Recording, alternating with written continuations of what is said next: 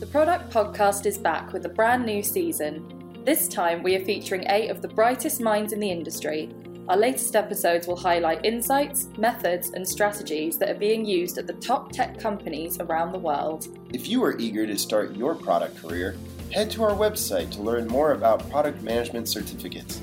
This is Jay. And this is Eva, and we hope you enjoy all the latest insights brought to you by Product School. This week on the Product Podcast, Matt Bilotti brings his product savviness to discuss the wild west of the PM world. Join as we learn what is necessary to build products people love and how having a mentor can be the key to breaking into and being successful in the product world. When you were growing up, did you ever wonder about how the biggest brands, services, or even just everyday objects worked or how they got built? Is that something you thought about at all? It's funny. I would say no. Like, I just never really thought about it until uh, when I was in school. I took a design course, and then that made me realize how much effort and time goes into like the thought process behind this. And and my first job, where I was product manager, uh, and learned that like there's so much more to all this stuff that we just use every day that you don't really think about. Like, there's people spending their lives figuring out how that thing is going to operate and work and all that. So I'd say growing up no thought. Um, as I started doing product, I realized that it's a pretty important thing. And at this stage in your life, did you have any role models in the tech world, like family members or friends who introduced you to the tech scene? No, my family has no relation to tech. Um, my parents definitely don't understand what I do.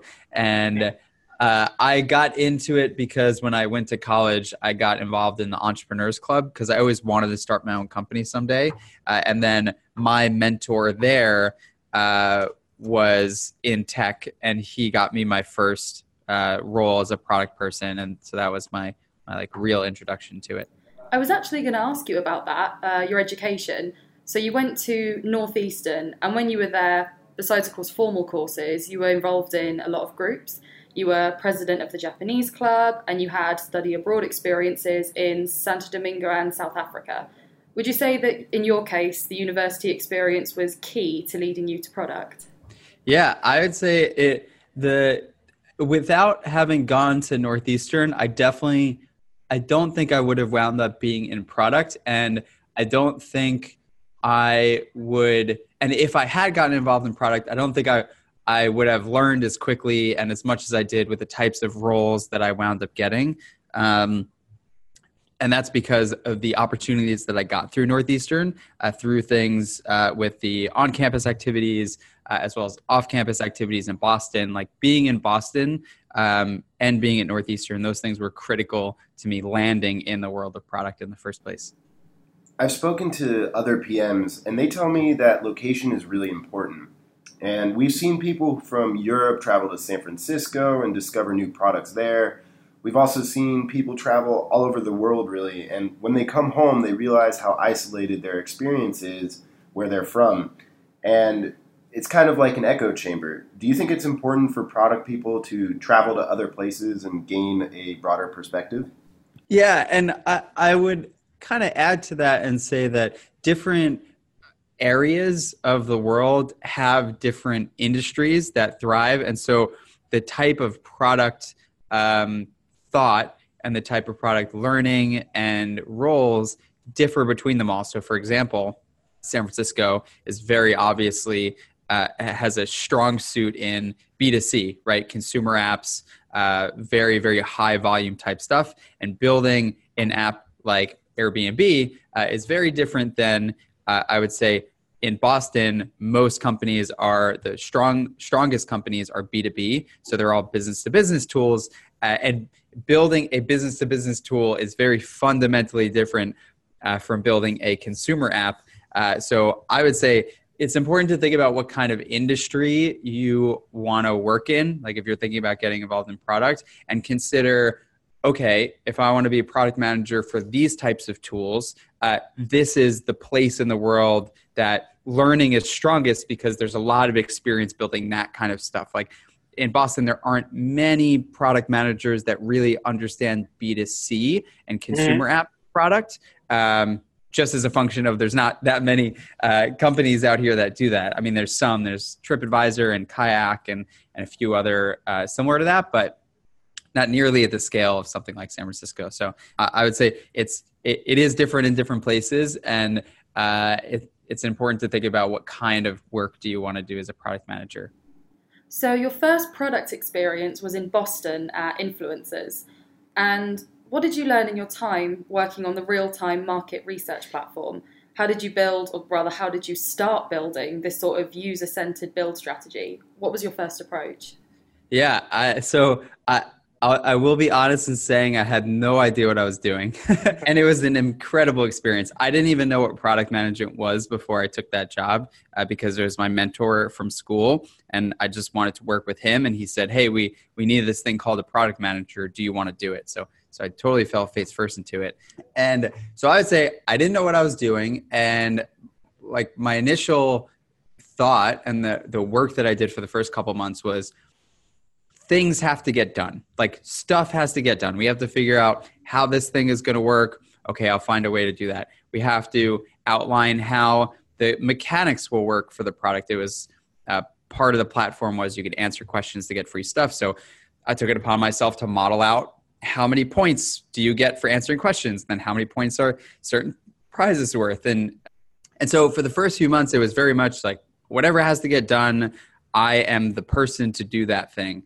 And one of the things that I did during that role was I wound up getting a mentor at a local uh, local company. I went to a, a product meetup and I saw someone speak, and he was a VP of product at HubSpot at the time. And I said, wow, this guy really knows what he's doing. I feel like I could learn a lot from him. So I reached out to him, and he became a person that when I would run into a big challenge around product and I just didn't know where to look or what to do, I would send them an email outlining like, "Hey, here's my challenge. Like this is what's going on. I've read these things. I they're not really helpful. Uh, what do I do from here?" And so having that mentor was really really critical in uh, me figuring out what things to do in that first role because I was the only one doing product per se uh, at that at that first company. So it was it's very much a, a wild west, learn it as I go uh, but uh, certainly learned quite a lot. I think one of my biggest lessons was I took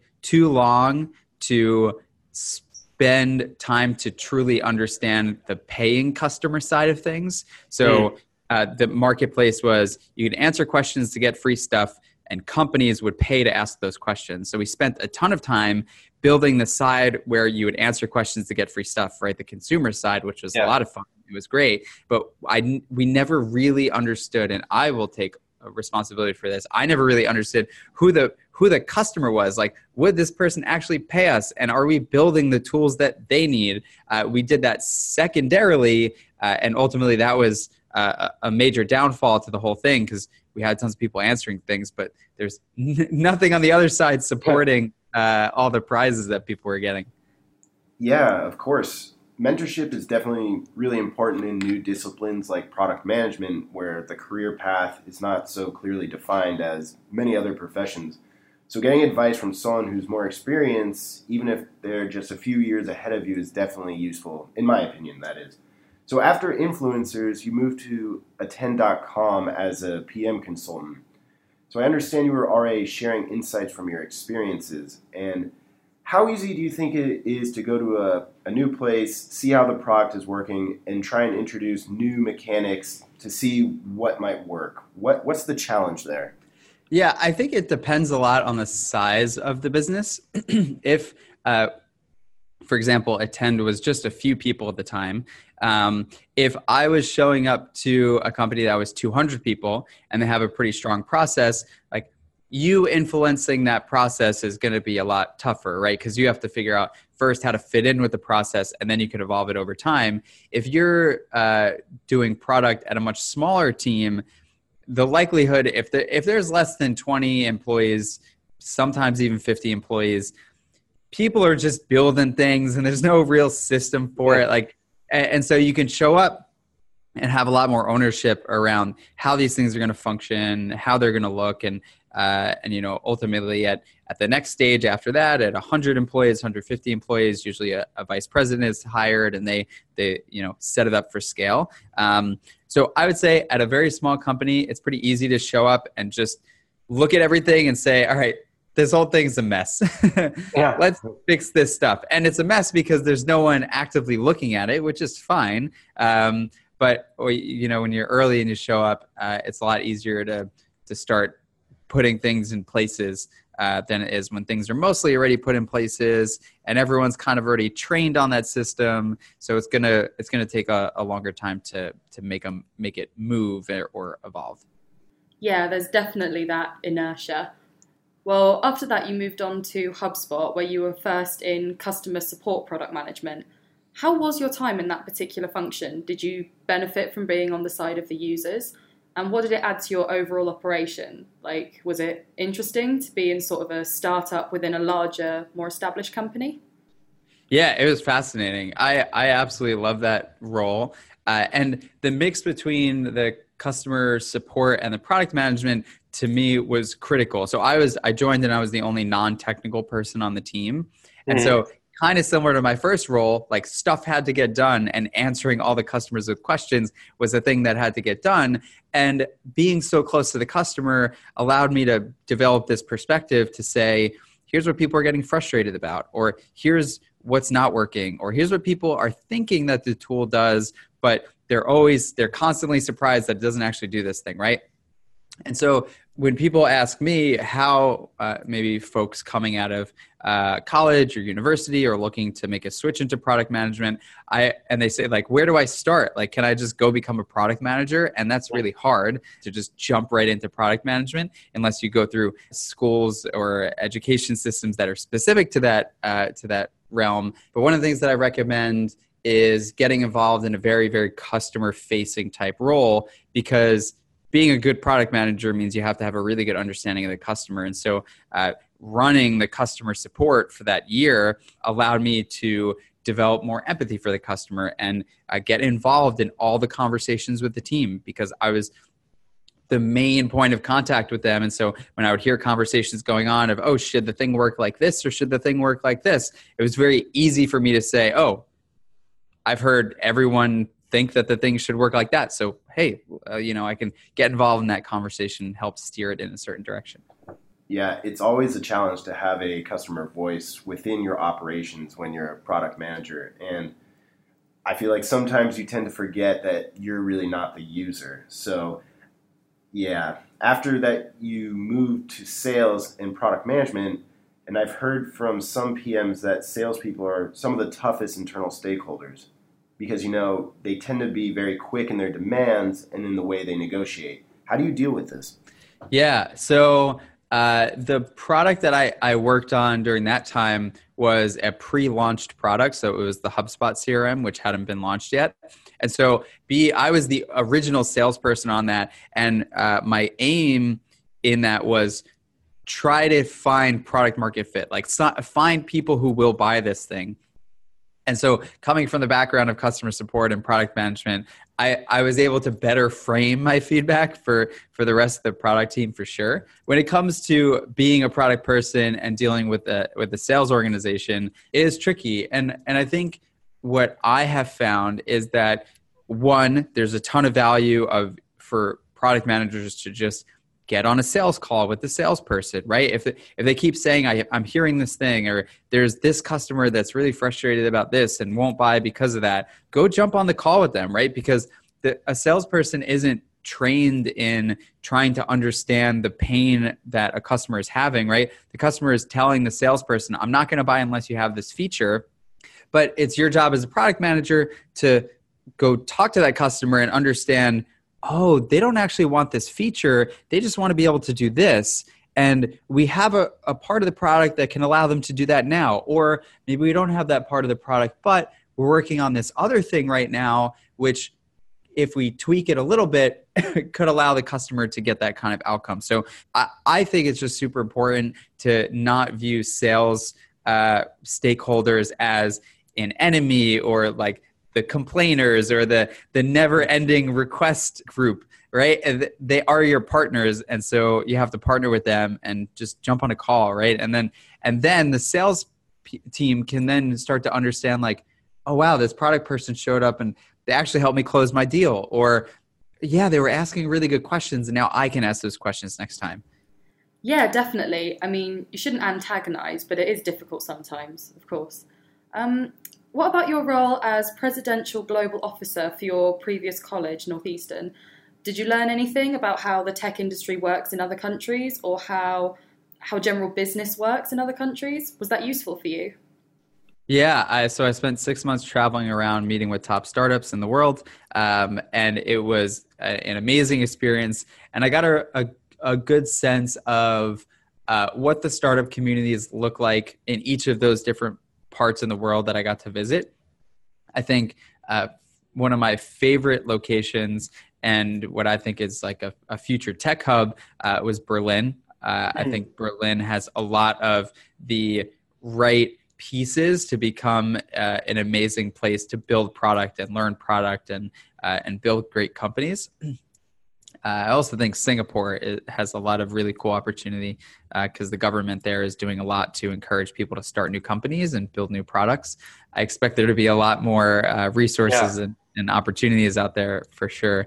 But yeah, it, it was really really interesting too because I so I did that trip in I think it was 2013 or 2014 and i would ask the startups there like hey you know when when did this company when did these companies start or when did the the startup community or the product community become uh, become a thing in your city and almost across the board the answers were 2010 2011 which yeah. to me really shows like the the effect of you know big companies like facebook and the ability for people to build products faster through standardization uh, like bootstrap uh, languages like coding languages and access to uh, development education like uh, coding education became more and more prevalent around that time. So i think it's just really cool to see everywhere the bar uh, the the barrier to entry to build products and build companies dropped very significantly in that that few year period.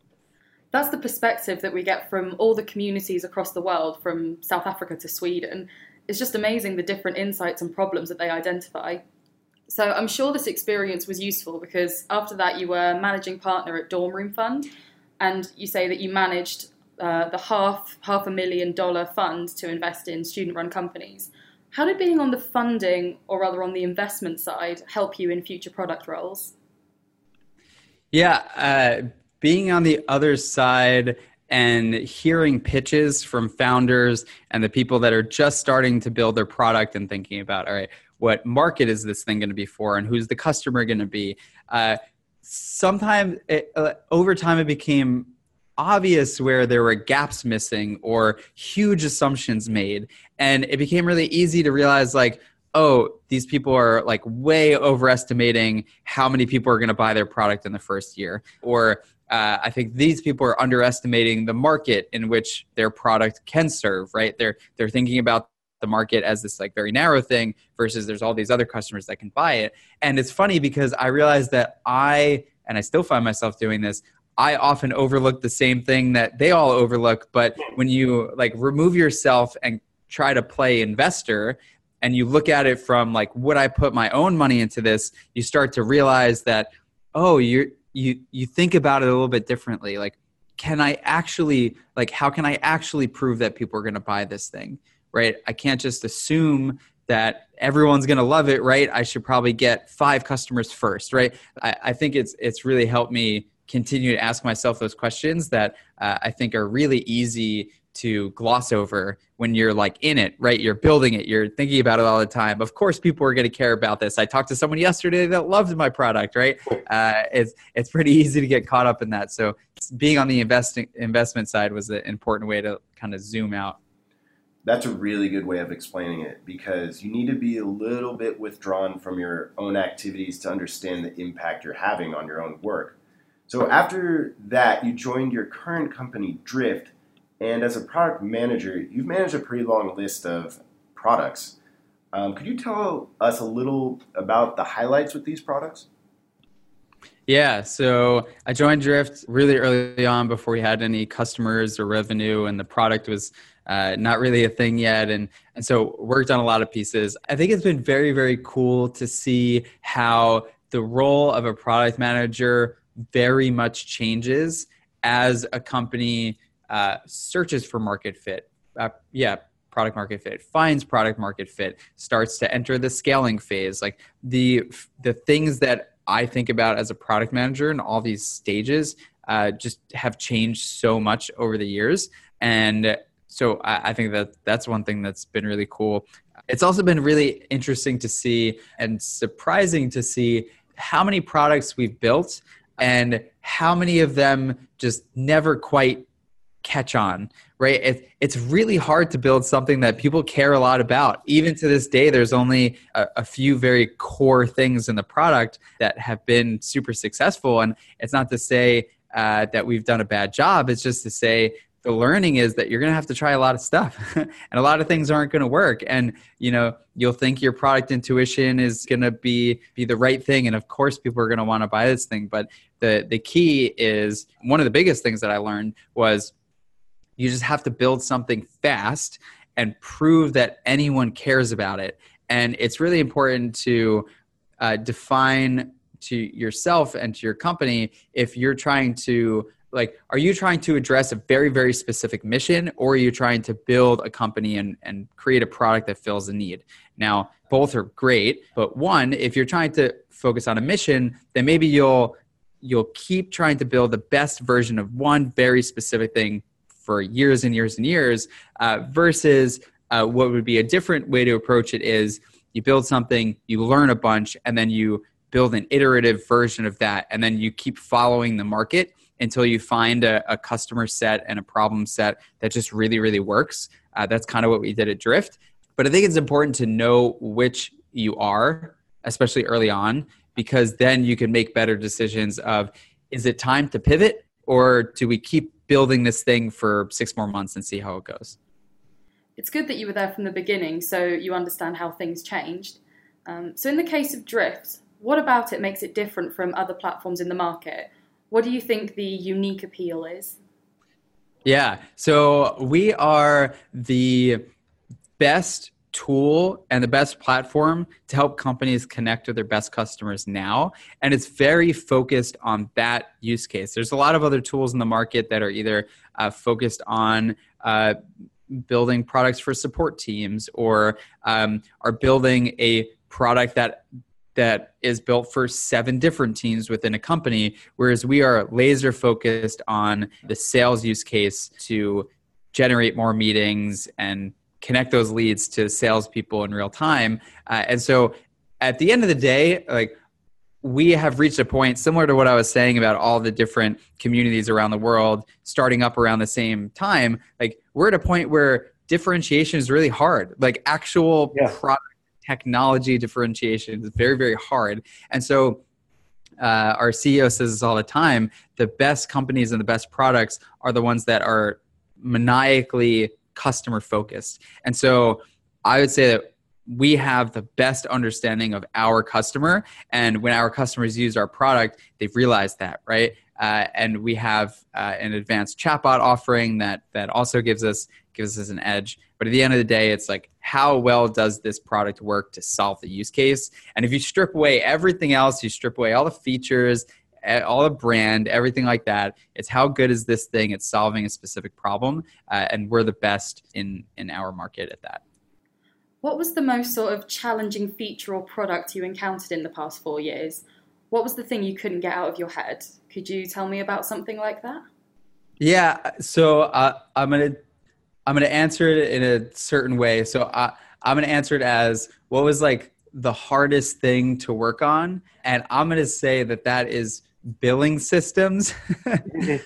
billing systems are so hard they're so complicated especially if you're at a company that that changes a lot and grows a lot and the pricing changes and all that uh, so billing systems and integrations uh, like integrations early on are, are easy because they do basic things but if your company is going if you're not a consumer app and you're selling to enterprise or bigger businesses, integrations become more and more important and more and more difficult because they need to do really complicated things very easily and that's so hard. That's really really hard. Yeah. and so we, we kind of joke sometimes the product managers here joke that product managing the billing system or the integrations is like the rite of passage. Like most of PMs uh, at Drift have had those teams at some point, uh, and they're hard. They're really, really hard. Most recently, you switched to growth product management. And the question I have about this position in particular what are the challenges with coordinating uh, with stakeholders who are directly in contact with customers versus the stakeholders who are not so much directly in contact with customers? How do you go about building a global operation around this?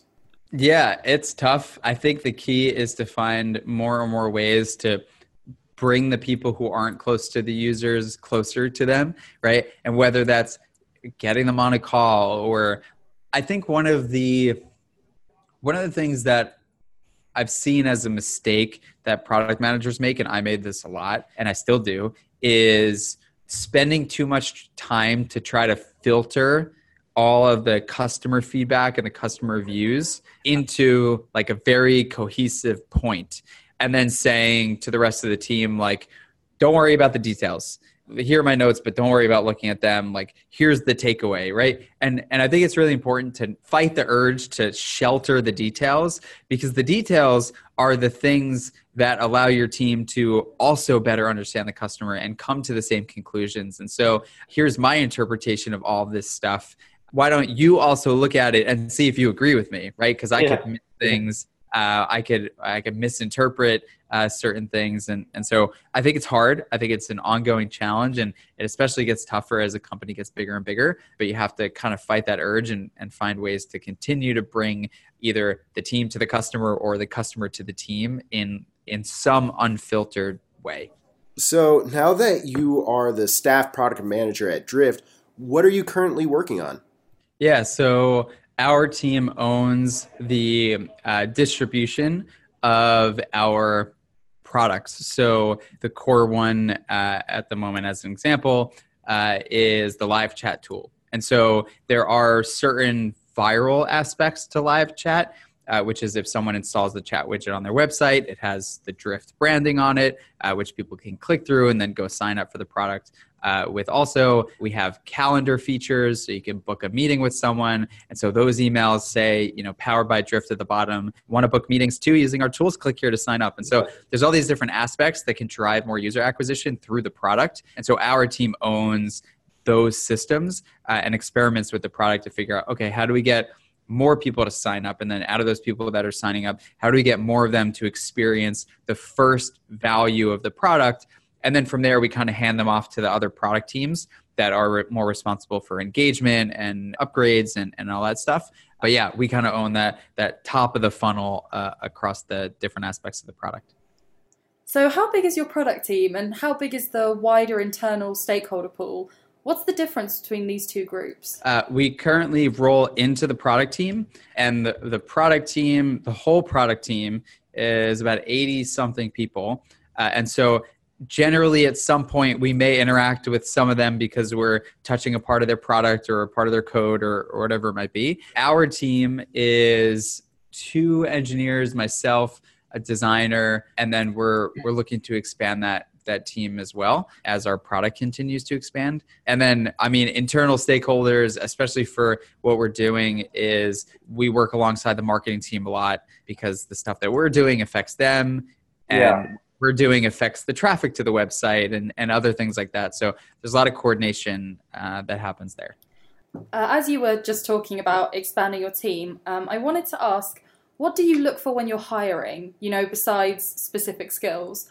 What is it about a candidate that makes you think they might be a good fit for your team? I think there's a certain humility that's necessary that is, I don't have the answers, but I have really good ways to get the answers from customers, or I have really good ways to help the team get to the right answer, right? I, I think that that viewpoint is really critical rather than the view of, I'm going to show up, I've done it before, I know exactly what to do. Because the contexts in different companies, like the definition of a product manager from one company to another are very different even if the companies look exactly the same on paper right same size same round of funding same number of customers like the actual function of a product manager is kind of viewed differently. And so I think the uh, ability to work with internal stakeholders to figure out how to operate well together uh, and in, in the context of that business are, are really, really critical. And so that's that's kind of one of the things that we look for. So, out of all the skills that you developed and acquired over your career, what would you say is the most important one, or the one that you opened the most doors with? I personally think for me that, and this is something I'm still learning and getting better at, is storytelling. I think it's so, so important to be a good storyteller as a product manager because you have to be able to tell the stories from customers and understand the stories that they're trying to tell you. You have to be able to tell stories to your team to get them on board that this is the right thing to do and, and to work on. Uh, you have to be able to tell stories to the rest of your, of your company so that the customer team knows how the product is going to work and how they can talk about it to their customers, right? And so I think that that is one of the most critical pieces because as a product manager, you have a lot of the responsibility and none of the, the authority and so you have to figure out how to be really influential. And uh, and one of the best ways to do that is through storytelling. With that in mind how do you measure the impact of the products that you build? And what are the metrics that you kind of use for your north star? Yeah, I think it depends a lot on the actual product that's being worked on. For example, today we're, we're spending a lot of time uh, working on is activations, right? How many people are actively using the product? I think what's important that is hard to do, and a lot of product teams don't because it's really, really difficult, and we haven't quite figured out the best way to do it either, uh, is to try to find a way to quantify the product usage in some sort of revenue metric because at the end of the day, the product has to be impacting revenue because if the revenue's not coming in, you can't keep building the product. And so finding a way to tie it back to okay, this much revenue uses this pro- part of the product every week. Right, you can start to do things like that, like understand that 10% of all of the revenue across your customers uh, have engaged with this part of the product recently. Like things like that are, are pretty important. And so I, I also think that measurement and and all that definitely changes as your company scales too. Like early on, it just matters that customers are finding value, whether that's like three or 30. You just need people to be having a good experience. But then certainly as it grows, you need to better understand that this change affected this part of the onboarding flow by 20%, which means that, you know, that whole thing. How important do you think data is in this case? Like, what's the balance between being creative and being led by data? Yeah, I think early on your data can be a total mess, and that's okay. Uh, and then over time, your your data will become more accurate uh, and more accessible. And so, and, I, I, think too, it's really easy to get to a point where if you start becoming data focused, then you become so data focused that you forget to just go reach out to customers and talk to them. And that's what happens. Companies get removed from the customer because of that because then the whole product team is just looking at dashboards and then the number moved. So uh, all right we have to figure out how to move that number back. And then they do stuff with the product but they've never actually went and talked to the customers that were in that bucket. So so i think it's a balance. I think data is more and more important as your product grows and your customer base grows uh, but it's also important to not lose sight of the uh, just talking to customers aspect of things and what about the tools you use to build consensus? For example, roadmaps. Do you try to convince everyone individually or do you bring the team together to discuss things as a group? Like, what's your approach? Yeah, one of the things our VP of product says is socialize, don't surprise. Uh, yeah. which is to say, share the stuff around with the main stakeholders before you go tell it tell everyone in a room or write a post about it right i think it's important to get the one-on-one feedback if it's something something critical uh, or has a big impact, uh, and then you kind of go from there. And what about with senior management? How do you relay information to them? Do you do any specific adaptations with this, or are you relying on certain ways of addressing them? What, what what's your approach on that? Yeah, we have a system where uh, once a month we give a 20 minute presentation update with how things are going. They also monitor our metrics on a weekly basis Uh, and then if there are other things happening in between them, uh, you know, we might show up to a, a, Friday senior leadership team meeting and, and give a pitch about something, or I will just directly coordinate with those individuals uh, on a day to day basis. Okay, so this has been great. Thank you. Thank you very much. Um, I'm just closing with this final question, and I think it's a very practical question for people who are aspiring or perhaps new product managers. Um, what would you recommend that a new PM do in their first 30 days? And what would you suggest that they start thinking about doing in their first three months? Yeah, I think it's important to show up uh, and get to know your team. Like, get to know the people on your team and don't just jump right into here's what we're doing like here's what we're doing together because it's really important as a product manager to build trust and respect from uh, the others on your team, especially if you're new to product. And so there are different ways to do that. One way is uh, you are technical and you understand exactly what they're talking about when they say, we're going to build it like this and use these tools and all that sort of stuff. Or you're super data driven and you could pull reports with uh, SQL and, and do things like that. Or you just show up and work super hard. Like go talk to a lot of customers. Like find something where you can add value and show that you are here to work just as hard as everyone else. And then listen, spend a lot of time listening. Uh, and then over time, just make sure that your team is involved in the decisions and discussions that are happening. Because uh, if you end up in a world where your team feels like you're just telling them what to do, things aren't going to go super well. Thanks so much for your input, Matt. You've been able to show us a bunch of different sides of product, and it really has been great for us. Take Matt Bilotti's insights, put them into action, and catch our upcoming episode at the same time next week with Amar Jawad from Expedia Group. See you next time, product people.